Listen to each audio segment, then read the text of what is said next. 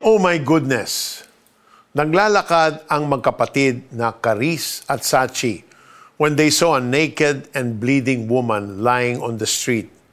Many people took videos of the woman, but nobody actually went near her.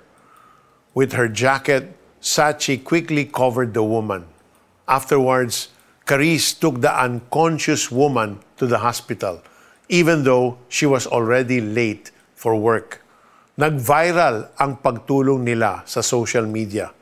They were asked about what motivated them to help.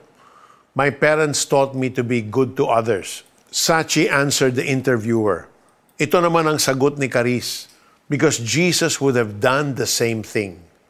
For those who took videos of the woman sprawled in the middle of the street, they must have thought na kapag sumikat ang na-video nila, baka sakaling makatulong sila.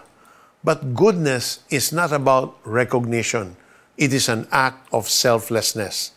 Just like Caris na kahit late na sa trabaho, inuna pa rin niyang asikasuhin ang kalagayan ng stranger in need. Let's talk about the answers of the sisters. Walang masama sa sinabi nila, pero notice the difference between the two.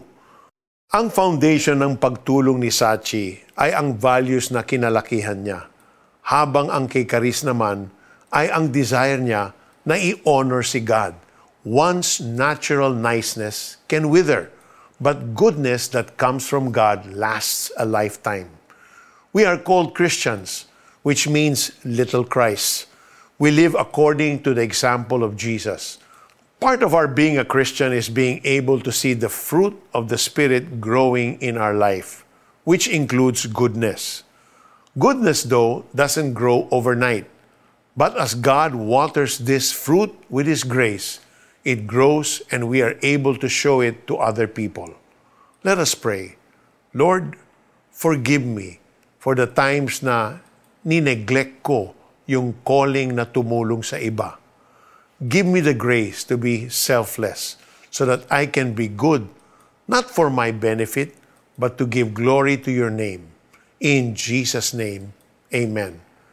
For our application, practice being good by going out of your way to help someone.